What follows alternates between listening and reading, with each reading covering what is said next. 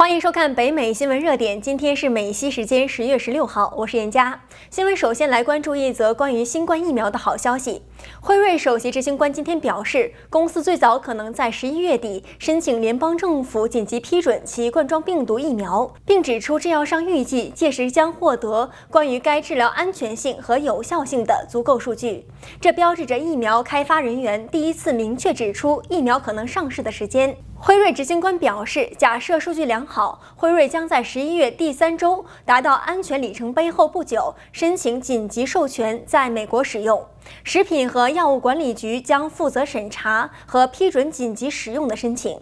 事实上，在今年早些时候，辉瑞公司就已经签署了一项价值十九亿美元的协议，向美国政府提供一亿剂 COVID-19 的疫苗。该制药公司表示，美国人将免费获得疫苗，同时该疫苗交易还包括购买额外五亿剂疫苗的权利。新闻继续关注，加州州长纽森周五表示，加州将上诉川普政府拒绝为该州申请救灾资金，以清理最近六场野火所造成的损失的行为。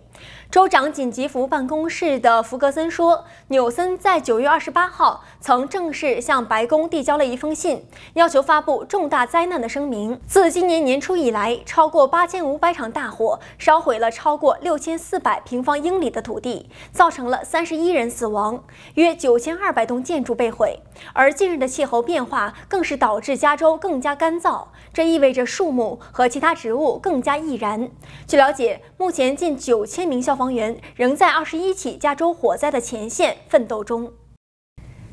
焦点继续关注。据了解，川普竞选团队和共和党全国委员会在九月筹集了二点四七八亿美元的巨额资金，尽管这个数字仍低于他的民主党对手拜登。据了解，拜登在同一时间筹款了三点八三亿美元。同时，在八月，拜登的竞选团队也超过了川普团队，募集了三点六四五亿美元，而川普团队在同一时期则募集了二点一亿美元。近日，川普竞选团队在推特上说，川普以传播信息、确保连任所需的实力和资源进入了最后一关，而拜登的竞选团队在推特上宣布，拜登竞选团队和民主党全国委员会进入十月份时，手上会有一笔惊人的四点三二亿美元的现金。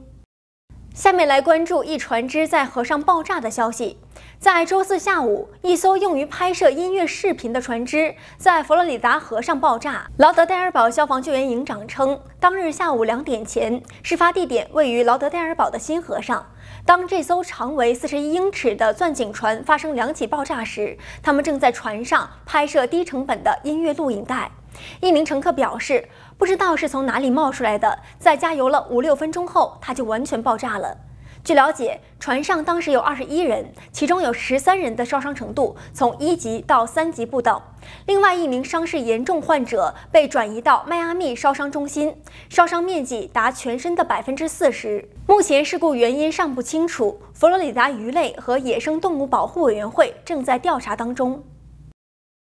再来关注可口可乐的最新消息。经过近六十年的发展，可口可乐公司将停止其首款健怡汽水 Type 的生产。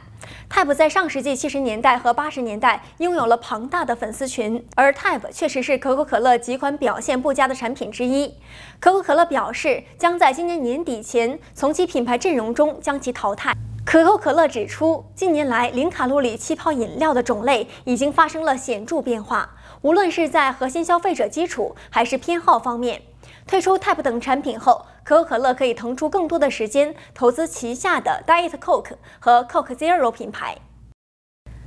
再来关注企业员工日前对于远程办公的态度。在大流行开始之际，企业员工曾因在家工作压力过大而感到精疲力竭。然而现在，大多数的人却表示，他们不太愿意回到办公室工作。这并不是因为他们害怕感染 COVID-19 哦。咨询公司光辉国际最新调查显示，百分之七十四的受访者相信自己的同事会遵守安全准则，比如戴口罩和保持社交距离。科技公司思科系统的一项新研究显，是近九成员工希望在工作地点和时间上有更加灵活性和自主权。思科副总裁汤姆森表示，公司必须重新调整运营方式，以满足员工的新需求，并将有效沟通和协作放在首位。以上就是今天的新闻编译整理，感谢您的收看，我们明天见。